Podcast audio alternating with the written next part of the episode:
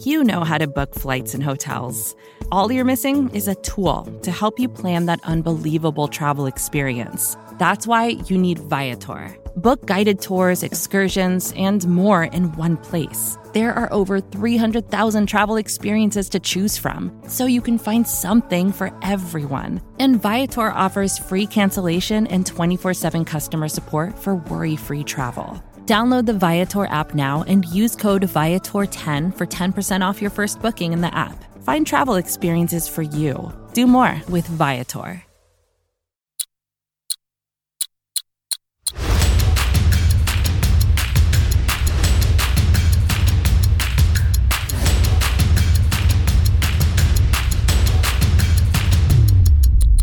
Welcome, everybody, to another episode of the Two Minute Warning Podcast right here on the Blogging the Boys Podcast Network, powered by SB Nation. Your host, of course, myself, Dave Sturchio, alongside two of the premier writers of bloggingtheboys.com. That's Aidan Davis, Tony Catalina. It is playoff week, it is 49er week, so we had to up the ante a little bit for the Two Minute Warning Podcast. We are bringing on a guest, ladies and gentlemen, staff writer of DallasCowboys.com, Dave Helman. Dave, what's going on, man? Hey, you said it yourself, dude. It's it's Niners week. It's the playoffs, baby. I feel like uh, you know, with the start that the Cowboys got out to, we've been waiting for this for a long time. Like we knew they were going to be in the playoffs as early as like October. So uh, it's it's exciting that it's finally here. Yeah. So, all right. So I got to know, just be, based off of, you know, you've been you've been front and center with all the press conferences throughout the week, all the media sessions. What is the temperature in Dallas, man? Like, are are, are we walking around like Conor McGregor, like arms swinging? We feeling good about this? Are we being timid? Are we being like cautiously optimistic? What's the what's the overall temperature and the vibes in Dallas right now? That's an interesting. Um, I think you could go a lot of different ways based on who you talk to. I mean, the team. Uh, not not so much Conor McGregor. Like I wouldn't call it like arrogance or cockiness, but I think everything we've heard from the team, there's this attitude of um, of confidence of you know this is this is when it counts. We know what this is about. We know what we're about.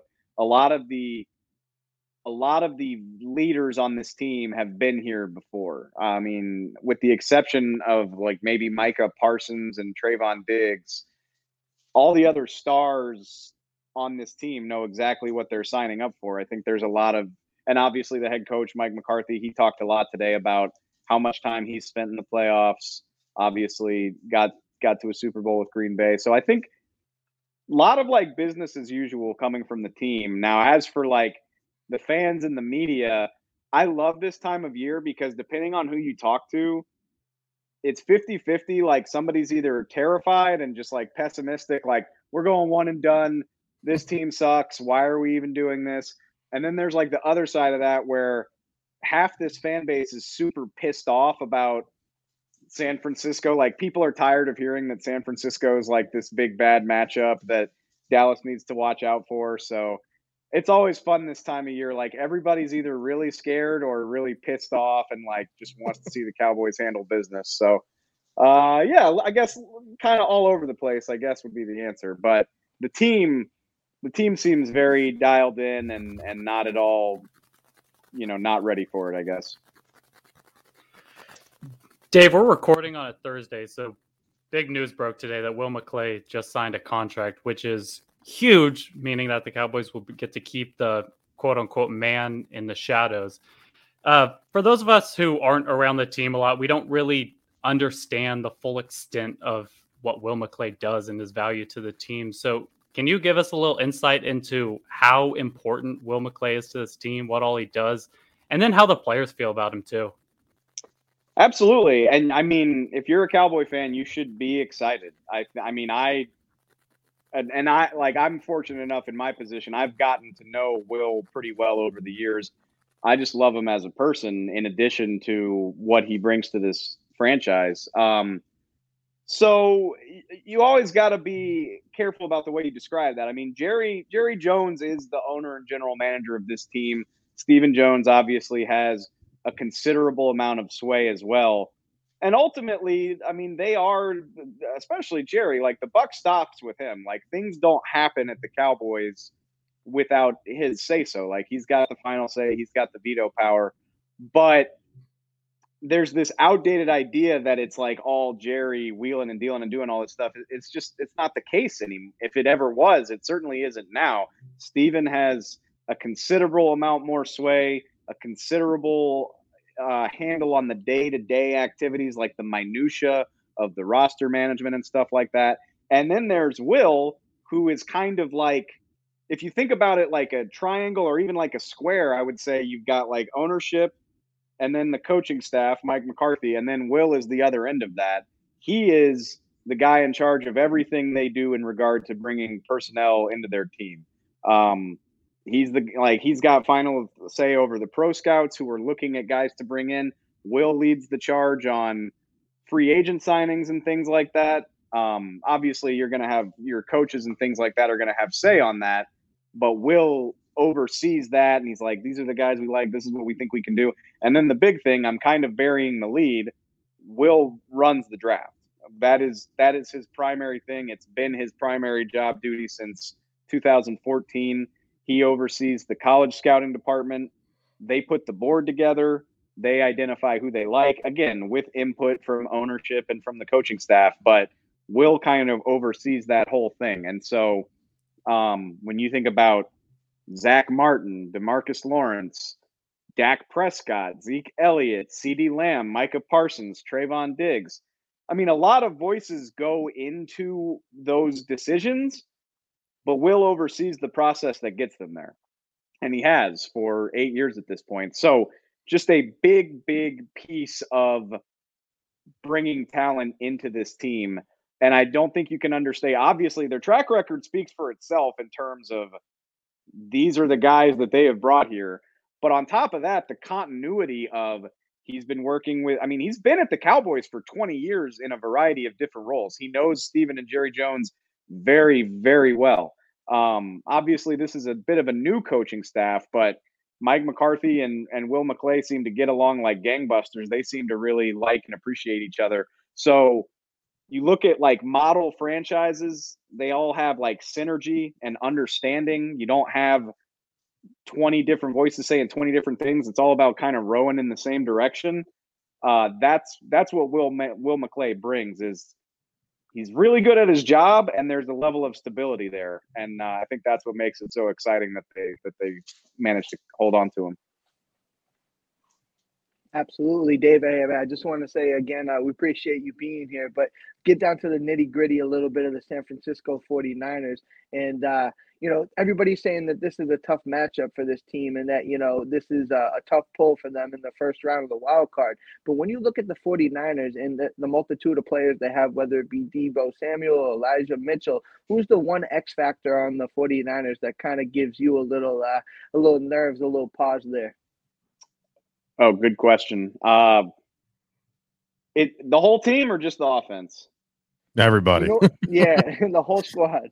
Uh probably oh, shoot. I mean, Nick Bosa and everybody on that front probably. Um I don't know. I like I, the the run the run game is going to be tough. This, I just think this is going to be a super physical game across the board. Um, I was talking about that with somebody else earlier today. Is like yeah, every NFL game is really physical. Uh, but the way the league has changed these days, where it's so pass happy and you've taken a lot of those like punishing hits out of it, I don't think you see a lot of teams like the 49ers where their whole MO is to just kind of pound on you. And so that's interesting. But the reason I say Bosa is Dak and this receiver core against San Francisco's secondary is a crazy mismatch. Like, there there should be plays to be made there if you can keep Dak, Dak on his feet. Um, and that's going to be easier said than done. I mean, Bosa's the headliner, but honestly, Arden Key and Arik Armstead going up against the Cowboys interior, I think most people would agree if you're identifying problem spots on this roster, it's left guard and center, right? I don't think that's a controversial opinion. And uh, so you think about what guys like that might be able to do, pushing the pocket, getting in Dak's lap. That's what I worry about. Um, if the Cowboys can keep him on his feet, I think their offense could have a big, big day. But that's just a lot easier said than done. Yeah, I'm uh, just to follow up, uh, Tony, with this one. Uh, the way I see it is that over the course of the last couple weeks, we've seen Dak Prescott finally start getting a little bit more confident with his legs, right? There's a little bit more to that. Do you think now that we're all on and we we heard the Zeke, you know, line basically like, like this is a one week at a time, a new season, just the whole season in one week, you know, like they're going to be emptying the clip as Dak Prescott likes to say in his pre, you know, his pre uh, hype, you know, hype speeches. Does Dak Prescott use his legs a little bit more than normal in a in a situation like this where the 49ers are not known for their blitz. It's it's because they don't have to, right? Like they have that that amazing front. Do you feel like Dak's going to be on the run a lot to try to extend plays and make them on his own, or are you going to try to sit back and, and and throw some balls deep? I mean, I hope he has time to sit back. That's like if they can create a real pocket for him, maybe you know get Tyron Smith to like ride Bosa out of the play, kind of get him going too deep to affect the play.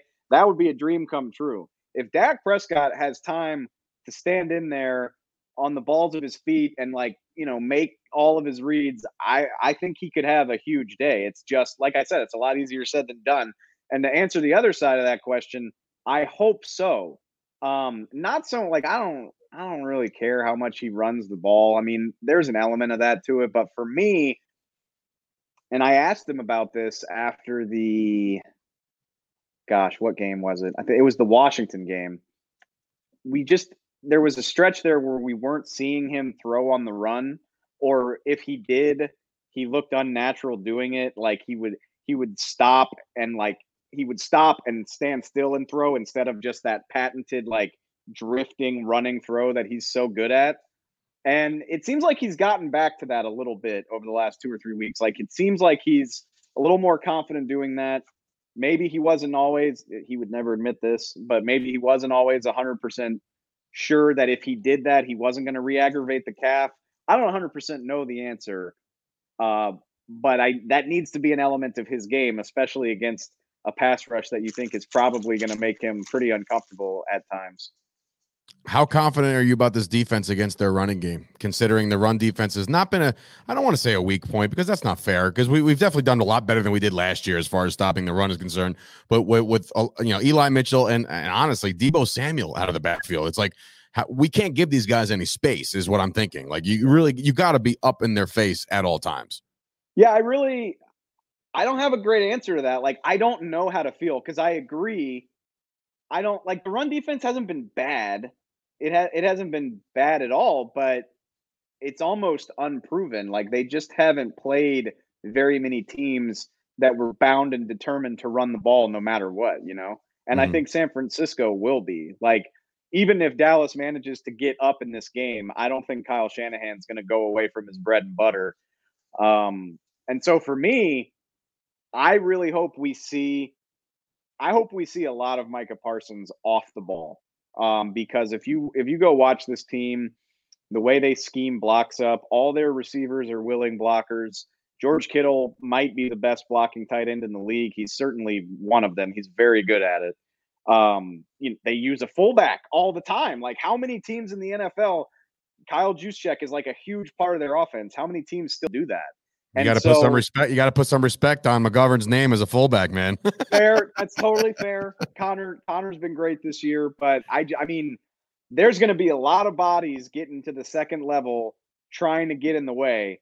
And with all due respect to Leighton Vander Esch and Keanu Neal, I feel way better about Micah getting off those blocks, knifing into the backfield, getting through the trash, like my buddy Bryan Broaddus likes to say. Um, I think they're going to need that in a big way. And obviously, Mike is an incredibly physical tackler.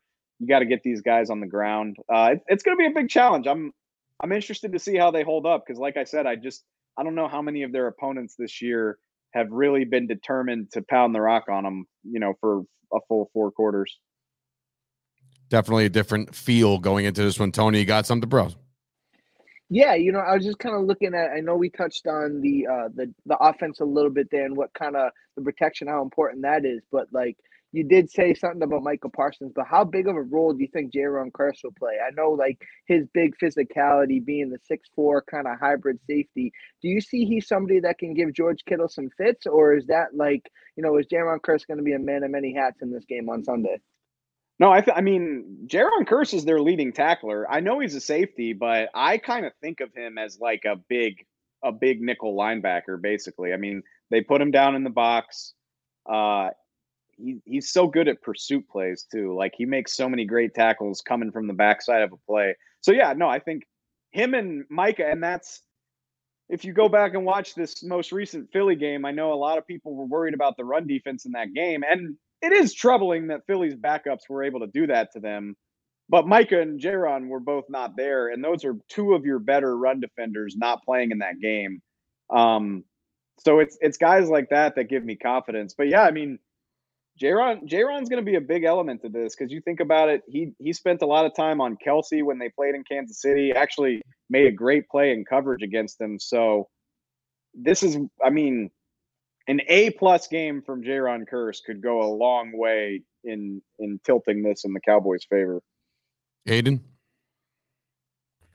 Yeah, when I was writing for the previewing the game this week, I mentioned that it, this game might play out similar to the Buccaneers game, where it's the Cowboys get away from the run early. They they refuse to run into the and play into the 49ers strengths. And it's just going to be Dak throwing um, 40 45 times. Do you think it's good do you give any merit to that? Or do you think with the way the offense has been working lately that they're going to try and establish the run not necessarily establish a run but try and keep the ground game going throughout this one? Really good question. Um it's just funny because I loved what they did against Tampa Bay. Like I love that adaptability where you're like, we're not going to be stubborn about this. We'll just find other ways to manufacture those yards. But like, in my opinion, and I got to be honest, I haven't done the research on it, but like, it doesn't seem like those screens and quick throws have been working as well as they did that night. Like they worked, that stuff worked really well in Tampa. And now that they've got, I mean, it was the season opener. Now that they've got a boatload of tape of it, it just doesn't seem like it works as well. And so maybe there will be an element of that. Uh, but I do think that they're gonna they're gonna try to get Zeke, and especially you know don't forget that Tony Pollard took a week off. He's a full participant participant in practice this week. I would imagine he's about as fresh as he's been since the Saints game. And I do, I mean, I think there's going to be a concerted effort to get those guys going. Hopefully, they're not going to be too stubborn with it. Um, but I do think they're they see the value in trying to get that going uh, to try to wear those guys down. Now, a lot of that has to do with the the play calling. Obviously, you know, Kellen Moore has been kind of criticized a little bit more towards the back end, maybe after the bye, where the offense just kind of sputtered out. Right? Um, do you feel like Kellen Moore? Now, there's been a lot of. I laugh at it every time I see it on Twitter. Kellen Moore is holding back. He's holding back these plays for the playoffs. Don't you know that he's got this whole bag of tricks ready for the first opponent? I don't buy into that sentiment at all. I, I would assume you agree that they're, they're, they, everything we've seen out of Kellen Moore is the Kellen Moore offense. It's just a matter of you know, again, playing to the strengths and the weaknesses, and sometimes our game plan is just not as good as the the opponent. Yeah, no, I mean, I mean, Kellen Kellen's good for a creative player too, but like yeah, like people just think that the offense is going to transform into this wacky thing that we've never seen before. No, and honestly, yeah, I would say the game plan's probably been bad a few times, but like that what what made the second half of this season so frustrating is it just seemed like nobody could get on the same page. Like the play calling seemed suspect at times, but Dak's accuracy was off. Dak's lack of mobility was a, a hindrance. The offensive line and the running game completely fell apart. And then for good measure, you had games where CeeDee or Amari struggled with drops or timing with the quarterback. Like it was just all these little nagging issues, um, as opposed to like one specific thing that you can easily pinpoint. Um, so yeah, I, I, I'm I'm very curious because like okay, two of the last three weeks of the season they looked amazing. You know, they just did they did whatever they wanted to against teams that are above 500. Is like, yeah, so do most teams in the league. Like I looked that up. like most of the teams that are in the playoffs, I think I believe the Chiefs have a really good record against teams above 500, which makes sense. They're the Chiefs. But like everybody else is kind of hovering around 500 or below 500. Having said all of that, it's a legit criticism that that was kind of like a dress rehearsal for the playoffs and they looked just as off as they had in all these other games. So I mean, which which unit's going to show up? And I think that that gives you pause. Like maybe we're all tired of talking about like, oh, this is a tough matchup, but San Francisco can stop the run and they can get after the quarterback. And Dallas hasn't coped with those two things very well in the second half of the season. Now I'll just address the elephant in the room, um, and, it's it's it's not a big elephant. He's a, he's not a big guy, but uh, without criticizing too harshly, because who knows who listens to this thing. Are we going to be all right heading into the playoffs with a guy like Greg Zuerlein kicking field goals? Like, is, is this a, is this a, like? There's been many many fans, my father included. Every time we watch one of these games and and you misses another field goal, you're sitting back and you're like, it's almost bound to happen that he costs us in the biggest of spots. You know, and I know like sometimes it'll be like the first touchdown of the game, he'll miss the extra point and we'll win by 40, so it doesn't matter, right? Like those are forgotten about. But in a big spot, is Greg Zuerlein making you shake a little bit going into the playoffs this year? I'm glad you worded it that way because I don't want to convince anybody that they shouldn't be worried about Zuerlein. Like he's missed enough kicks to where, yeah, that's a valid concern. Like it, it's like I think it was RJ that tweeted like he's missed a kick in like fifty percent of his Cowboy games. Like that, that ain't good. Um, but have but like I said, I'm glad you phrased it that way because think about the big moments that he's been in this year. Uh, late against Tampa to take the lead with like a minute and a half. Late against the Chargers, walk off. Late against New England after he had missed to tie it and send it to overtime late against Vegas to tie it and send it to overtime. I think that's every like high pressure situation that he's been in. And he nailed them all. Like he has made the big kicks. It's first quarter kick or the extra point after the second touchdown. That's where the problem has been. Um, and I'm not trying to excuse that, but if you tell me that he's going to miss in the first quarter but make in the fourth, I can live with that, I guess. And because I'll say, I'll tell you this maybe they should have made a change six weeks ago. It, there's nothing we can do about that. They didn't. And so you're sitting here the week heading into the playoffs.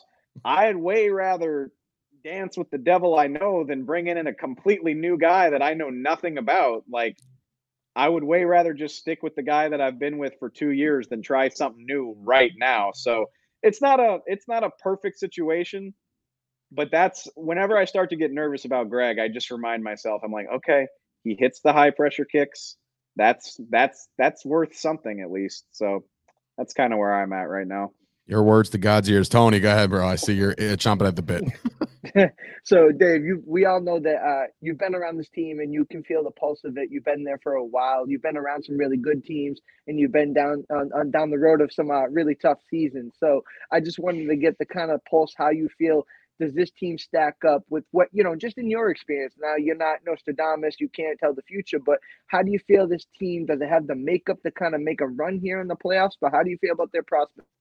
Oh man i think about that a lot. It's a really good question. Uh it's funny because like if you had asked me at halloween like i'll never i'll never forget sitting in the sitting in the media room after the vikings game you know, they beat they beat the Vikings without Dak, dramatic fashion. I just remember being like, this team is special, man. Like this team is really, really good. Like for them to do this without Dak, like we need to start thinking about tickets to LA. Like no, like this is crazy. And then the second half of the, honestly, everything since then has reminded me of 2019, where you're just like, oh my god, like there's I know they're talented. Like I know they're good. Why? Why is it so hard to get consistent performances out of this team? Uh, so it's it's been a weird. I don't remember a year like that where it's kind of been both. Like it's usually either like everything's great and they're winning and winning, or they're not good. And not to say they haven't been good, but like I don't remember ever being frustrated like this during a 12 win season. And like, just not, gonna say that. I was just yeah. gonna say, how frustrated can we possibly be when you look at the record and it says 12 and five, and we're all like no, up in arms. It's crazy. And, and then the other thing I would say too is like, and I think most people, and that's probably fair. Like, I'm I'm kind of a pessimist by nature. I'm not usually the guy that gets super excited. Like, the reason I bring it up is like 2014 I thought I thought the Packers and Seahawks were better than the Cowboys that year. I re- I did. 2016, I think I think they even if they managed to get past Green Bay, I think maybe they lose to that Atlanta team or even if they had gotten all the way to the Super Bowl, I don't think that team with a rookie quarterback beats Tom Brady in the Super Bowl. Uh, 2018, we knew that they were flawed and I mean, I don't think anybody really thought that they were going to do it that year. But this year, even as frustrating as they've been, I think they're I think they're every bit as good, if not better, than anybody else in the field. You know, like you look around, all these teams are flawed. Um, Green Bay looks pretty stout, and especially because they're at home. But like, and I, I'm never gonna say I'm not afraid of Aaron Rodgers, but like I just think I think this team is way more way closer to that team than they were in 2016 or 2014. Let's put it that way. Um, so that's I think that's what makes this like you kind of get your anxiety up because you're like, I think this team is good enough to get there, but only if they play up to their potential, and they haven't been doing it consistently. So I I straight up I would not be surprised to see this team in the Super Bowl, and I would not be surprised to see them lose on Sunday to San Francisco, and that's terrifying. And then like, I think, yeah, and that's that's why everybody's kind of antsy right now. I totally get it. It's a weird spot to be. I mean, people get on uh, uh, on these Cowboy fans as if like you know. I had one guy attack me like, "You can't live in the past. You know, you can't you can't feel this way." I'm like, I am emotionally damaged because of this team. You know what I mean? Like, I there, there's been years where I'm like, you know, 2007, for instance, when Romo's slinging it all over the place. I said, we are not being beat. You know, like that is that is the year that we, everybody's like, oh my god, this is great. Then, then you know, then Cancun or wherever the heck Witten and Romo went. You know, like all the, the rest is history. But I looked at this team multiple times this year, multiple games, and I looked at you know the people that I was around, and I said, look, this this could finally be it. You know, this could finally be the end of the drought. But then I go to a game. You know, I'm, I'm in Jersey, so like I went to the Monday Night Football game against the Eagles, where we just trounced them, right? And I got a lot of people, a lot of friends that go to game. Aidan was telling me in pre that he just went to a game a couple weeks back, right? The problem I have now is that we have this home game, which is great, right? But Dave, you're there, you're down, you're in the media room, you're down on the sidelines, or wherever you want to be or permitted to be, right? It doesn't feel like a home field advantage when you're in Texas. So then they come out with this whiteout, right? And they're doing everybody wear your white. Let's do this, let's do that. Do you think that like a guy like Jimmy G, I feel like, and, and I put him in a category of not typically to knock any quarterback in the NFL because they're all great, but like the boohoo quarterbacks, meaning like if things start to go wrong, they go wrong, right? And he's boohoo on the sidelines and things get flustered. Can this Cowboys fan, like the fans in, in Dallas this weekend, can they fluster Jimmy enough to make a couple mistakes and give us a couple extra possessions? Because there's been times Aidan even said somebody told Aidan to sit down after a touchdown because they were blocking their view. And like people are are, are posting videos on third down, like, hello, is anybody there? Like, what are we doing? We're all sitting on our hands. Do you feel like this the state, the the the the field, the stage is set? Are they going to be up for this game? So I I do have good perspective on that, and it's it's a fair criticism. Like AT and T is an interesting it's an interesting place to watch a football game because I mean, it, it's a destination, so like the opposing fans always want to come. Um, so there, I mean, that's that's that's going to happen. I mean, you build this ridiculous, gorgeous stadium, you're just going to draw. You know, they give tours and all that stuff. You're just going to draw people, and then um, there there can be like a wine and cheese element to it, uh, especially if it's like not a sexy matchup or something like that. Um, that that can happen but having said all of that, I've been at AT&T. This will be my what? 14, 16. This will be my fourth playoff game at AT&T. There is a difference. There is definitely a difference between like Sunday at noon against Denver and it's the first time Denver's been there in 8 years and they've got a bunch of people coming. Um, and their record's not very good, so the home fans are like, ah, whatever, we're gonna blow these guys out.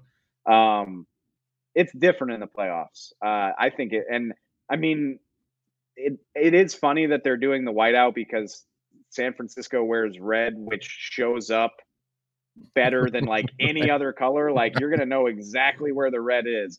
But I don't think I'll be shocked if it looks bad though. Like I think it's going to be overwhelming Cowboy fans. Like I don't think a lot of people are going to give up their tickets. I don't think that many out of state people have the time or resources to put a trip together on 5 days notice or whatever.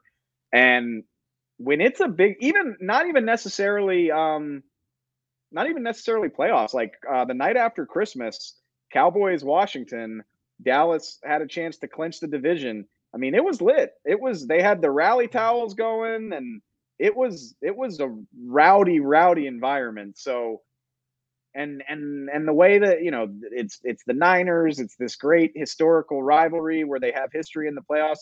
I think it's going to be nuts on Sunday. I honestly do. I don't think you need to worry about that. I, I, like I said, I think that was one of the one things that I was like, yeah, I remember a couple years back there was like a sea of red, but you're right. There's preparation that goes into that. They knew they well, were going to be there for that game. And not only that, like it, I mean, it happened. Don't get that definitely happened, but like people forget context when they look at that photo. It was the season opener, so you have all year to get ready for it. Maybe most importantly, the Cowboys were coming off three straight eight and eights and the Niners were coming off three straight NFC title games and a Super Bowl. Like the Niners were rolling from 2011 to 2013. And so they were like, yeah, we're to go to AT&T and whoop the Cowboys ass. This ain't that. Like this is a good Cowboys team. Like I said, it's short notice so you don't have as much time to get ready. Uh, I I think AT&T is going to show up in a big way this week. I hope so. I hope so. Tony, you had something? I, you're looking to hit the little button there. Nah, you know, it's it's funny you say that. So, um, you know, I'm just I'm looking at this uh, matchup here, and do you think? I mean, Trent Williams is iffy. It looks like he's going to give it a go, but you know, do you think Randy Gregory could be advantageous in that matchup? I know Trent Williams is playing at an All Pro level, but you know, other than like Randy Gregory or Demarcus Lawrence, like how do you think and see that matchup plays out between the D line and the San Francisco offensive line? Yeah, that's. I mean, I I know Trent Williams is banged up, and I think the world of Randy Gregory. But I mean, that's a tough that's a tough matchup. Like he's he's been he might be playing he might be the best left tackle in football right now, just in terms of like across the season. Um, but I do. Th- I mean, the right side of their line is a little bit of a mess. Like Mike McGlinchey's on IR. I think that's very advantageous for Demarcus Lawrence.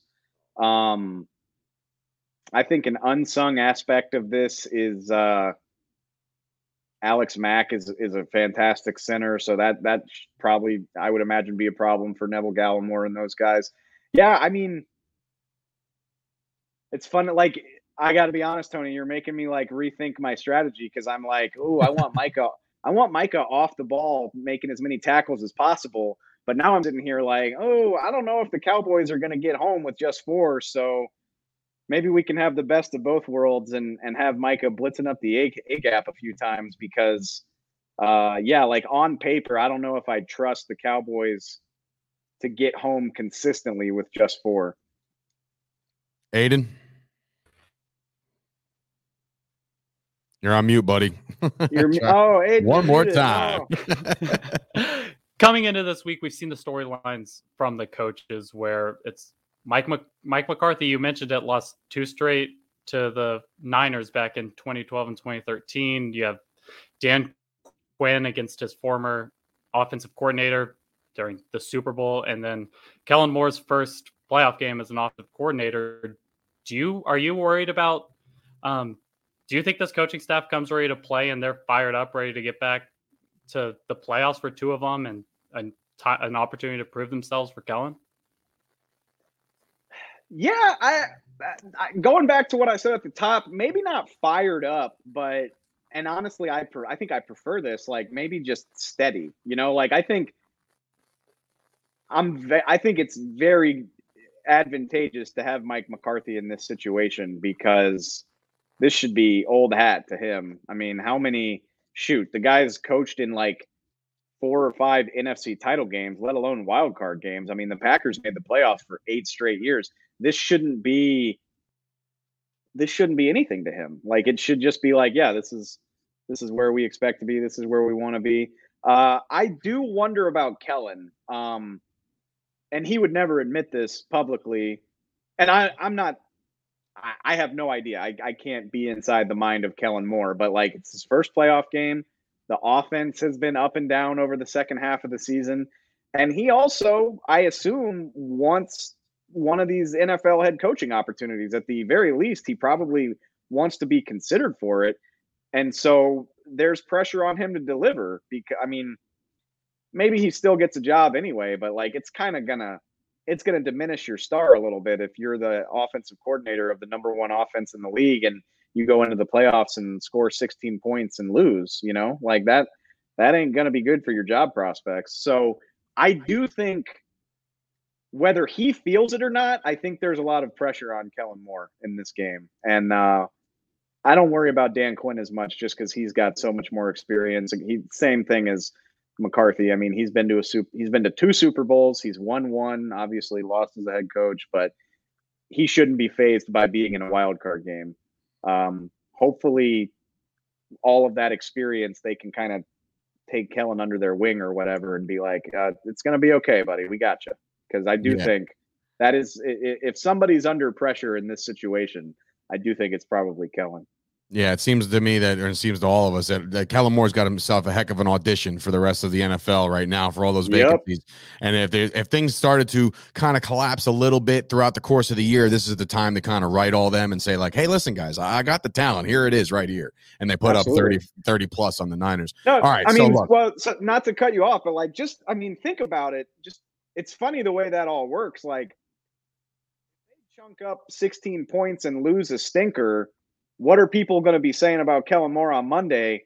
Conversely, if they score 38 on this vaunted Niners defense and and win this game going away, what's the what are people going to be saying? They're going to I mean Kellen Moore every every team with an opening is going to be scrambling to talk to this guy. Every fan base is going to be like get Kellen Moore on the phone right now like so uh, there, there's a lot riding on this at least from a from a perception standpoint if you had to put a percentage on it before we wrap this up, the likelihood of Kellen Moore and Dan Quinn both not being with the Cowboys next year, considering the fact that there are multiple vacancies now, another one just opened up right down the street in Houston. I know Texas is large, so it's not really right down the street. It's like a three-hour flight. Actually, I've done that, or a two-hour flight. But um, what what are the what's the likelihood that you think, regardless of result, let's just put results away because I mean, look, look, if the Cowboys do what they're supposed to do, they could go on a run here. Uh, if they don't, people the stats don't lie right? The defense was dramatically changed enough for dan quinn to probably get some looks and some interviews.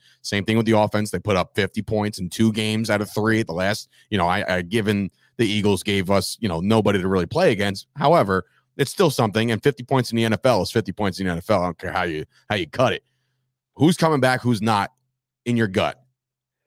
Uh, if I had to bet right now, I I would be pretty surprised if Dan Quinn's still here uh, next year. And the only and that we can't you can't predict somebody's heart for them. You know, like I right. guess there's at least a slim chance that Dan Quinn completely means what he says, and he's like, I love this group. I love doing what I'm doing. I'm not worried about the next job. I guess it's theoretically possible he feels that way. I mean, he did, he pulled himself out of the consideration for the Jags job, but is that about him not wanting to move on or him just not wanting that job. I mean, say all four uh, of us would would probably pull out of that job as well. exactly. So I just think at the end of the day, there's going to be a bunch of teams that want to talk to him, and and a lot of them are going to have better situations than Jacksonville. I'd be surprised if he's still here. Uh, I think Kellen could potentially move on as well, but I think just the inexperienced side of it, especially you know if this if this offense struggles in the playoffs, I think maybe a lot of people are like, well, you man, you're not quite ready for prime time. Uh, maybe you know hang out there for a couple more years and see what happens. Uh, so I think my gut is that I feel better about Kellen being here beyond this season than Dan. Got you. Got you. All right. Well, it's time. And this is what we do every week. We've been right. We've been wrong. There's been plenty of times where we had egg on our face, and there's been plenty of times that we completely slaughtered the pick. I think one week Tony had the score down to a T. So it's the two minute warning on here, the two minute warning podcast. We're going to give our predictions. Dave, I know you cook up a lot of the articles over at, at DallasCowboys.com. Feel free to bow out if you want, but we'll, we'll throw it to you last. We're going to give Aidan a shot first to predict if the Dallas Cowboys will be playing an A Uh, could they possibly get another home game? Yeah, I guess if Philly decides to shock the world, sure. Uh, but more than likely, all roads lead to us going on the road. If we win this game this week, Aidan, do the Dallas Cowboys get this done against the 49ers on Sunday? Based on nothing but my gut hoping that it happens, I think the offense finds a way to get moving against the 49ers run deep. I think early in the game they, they're going to keep it close to the line of scrimmage, but they're going to I think Kellen's going to know when to take his shots, when to open it up, and when to let Dak air it out. On the defensive side of the ball, I do think the Cowboys surprise people and put up a good performance against the 49ers rushing defense. I'm a couple bold predictions. I think Dak throws for 303 touchdowns with Cedric Wilson being receiver. And I think Micah Parsons gets his first interception this week as Jimmy G loves to throw it across the middle. I think Micah Parsons could be waiting on a ball. I'm going 34 23 Cowboys and a big one. All right, I like it. I like it a lot. Yeah, that's that's a 11 point win for the Dallas Cowboys. The spread, as I've last checked, I believe was around three ish. So we'll see if that changes throughout the course. We'll see where the money comes in. That's kind of kind of scares me only because I know if this game was played on neutral grounds, that almost that's a pick 'em. And I really do feel like the Cowboys have a better team overall. But I digress with the the gambling aspect of all this. Tony, my paisan, bro. What what are we feeling here uh, going into this one? 4:30 on the East Coast, 3:30. And by the way, I've been ripped to shreds on Twitter every time I say, "Hey, 4:30," you know we're here, and everybody's like, "It's Central Time." They're a Central team, and I'm like, "Look, man, I, I grew up on the East Coast. This is forever one o'clock, four o'clock, eight o'clock. That's all I know in football. So sorry for all those uh, those crazy people out there on the uh, the Twitterverse. Tony, give me something, bro. Give me make me feel a little better. Aidan hesitated a little bit. So I was kind of like, uh, I don't know if he's confident in his pick. So Tony, give me something a little bit more confident. Listen, so I'm I'm definitely confident in my pick. I'm a little more shaky in the game. I do think the Cowboys are going to find a way to win. I think this offense gets rolling early, and that's how they have to. That's how they've shown all season that they, you know, they got to get out there. They got to go to strike it first. Um, I do think that this game is going to be tight. I think they'll cover the spread. I, my final score prediction will be 24 to 20. I think the defense is going to find ways to to make plays. I think um, they'll be flying around the ball a little bit, especially with Micah Parsons having that. I always mention like that youthful ignorance. He doesn't know the big the moment. He doesn't know he's in a playoff game. He's just going to go out there and play football. But I do think beyond this, you're going to say, yeah, of course, a playoff game is important. But I think this playoff te- game, specifically for this Cowboys team, is important because if they come out of Sunday with a win, I think that they could really all look at each other in this locker room and say, I think we can do something big here. I think this is the one right here. If they can break the dam, there could be a flood here after this game. I do like the tone setting mentality, meaning like if you get out there in front of your home crowd and deliver what we all hope they deliver, yes, this, this is where they can all look themselves in the post game and say, you know what, we can win this whole stinking thing. You know what I mean? And I say stinking for the first time, maybe in my life. I'm trying to clean up uh, the way I use words uh, on podcast. But listen, Tony, believe it or not, I have it written down right here. I also have the Cowboys winning 24 20. Um, so I, I'm on the side of that. I think that this game, um, the Cowboys have to find themselves just two. And when I say two, two extra possessions to win this game. And I'm not saying they're going to win it in the end. I'm saying if they can pick off Jimmy once and if they if San Fran goes for it on fourth for whatever reason on their own 46 or something something crazy like that where Shanahan's feeling froggy and he wants to go for it and we stuff him up the gut and we get that extra possession win which we were supposed to be pinned back if you would have played it right, you know, upright. Um, I, I feel like a couple extra possessions get this done for the Cowboys. Maybe they get off to like a 14 3 lead where we're kind of feeling ourselves. And then again, score 10 points, keep it, keep it, you know, keep it on the ground. I understand a lot of people, and I'm, I've been a Zeke, you guys listen to all the blogging the boys stuff. I've been a Zeke apologist forever. And I truly think that, you know, based off of, yes, he just got over the thousand yard hump, and I know that was important to him, but I feel like he feels good right now based off of everything that we're reading. You, you know, the knee brace is staying on. Everybody, you know, worried about that. Tony Pollard will spill him when it's necessary, but I think when you need to hand the ball off to the workhorse, Ezekiel Elliott's going to come through for us. And I think he even scores in this game, and the place goes absolute bonkers. So give me the Cowboys 24 20 to move on to the second round. And this is the first time I've actually confidently said that they're going to win this game. It took me to Thursday to feel like they were going to win this game. So, Dave, I'll throw it to you. I mean, you could say, like, hey, sorry, no dice, or give us a prediction. So y'all said this airs on Saturday, right? Yes.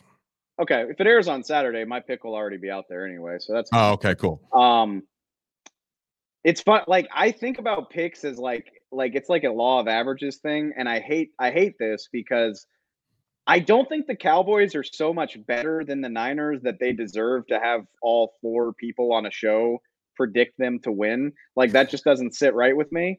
But at the same time, at the same time, I just like I believe in Dak Prescott and what these guys have done too much to think that they're going to bow out in one game against I mean this this is a really tough matchup. Uh, one thing I'm I'm positive about, I think Sunday is going to be really stressful for everybody involved.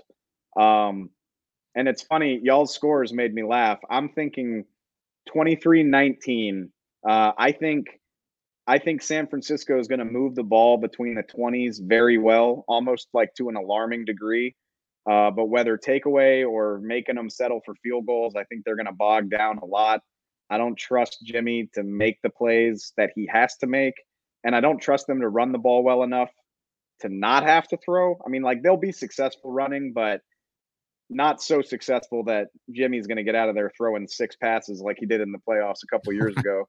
Um, so I got San Francisco settling for a lot of field goals. I don't think it's going to be pretty for the Cowboys, but I just trust the better quarterback to find a way to get it done. And I, almost all week, I've just had the number 23 19 in my head. And I think, like I said, I think San Fran kicks a bunch of field goals. Maybe Greg Zuerlein misses an extra point. Uh, who knows? But uh, yeah, I got give me give me Cowboys 23 19 in a very physical, very stressful game. Bold prediction out of Dave Helman as far as uh, Greg Zuerlein missing a field goal. So, so in any event, Dave Brand, we want to really, really, really, really thank you to the utmost for coming on the two minute warning podcast on the blogging the boys podcast network everybody's jazzed up the we're pretty much the last voices that blogging the boys podcast network are going to hear before game time on sunday i mean i'm sure we'll put out a bunch of stuff uh, in between then and now or now and then but uh, again, man, thank you very much for coming on. And of course, for Dave Sturchio, Tony Catalina, and Aidan Davis, we we hope that you're a witness to a very big Cowboys win on, on and of course, of your prediction of 23-19. It's not that big of a win, but a gritty one. Let's grind one out. And thank you so much for joining us today. Anytime, fellas. This was a blast. I, I appreciate you having me on. All right, guys. So subscribe to the Blog Blogging the Boys podcast network right now. Give us a like, le- leave a comment, share this episode. Let this thing grow just as big as every other podcast on this network. So for Dave Sturchio, Aidan Davis, and Tony Catalina, and of course our special guest today, Dave Helman. This has been another episode of the Two Minute Warning podcast. Let's go, Cowboys. Hopefully, we'll see you guys next week with another game to talk about.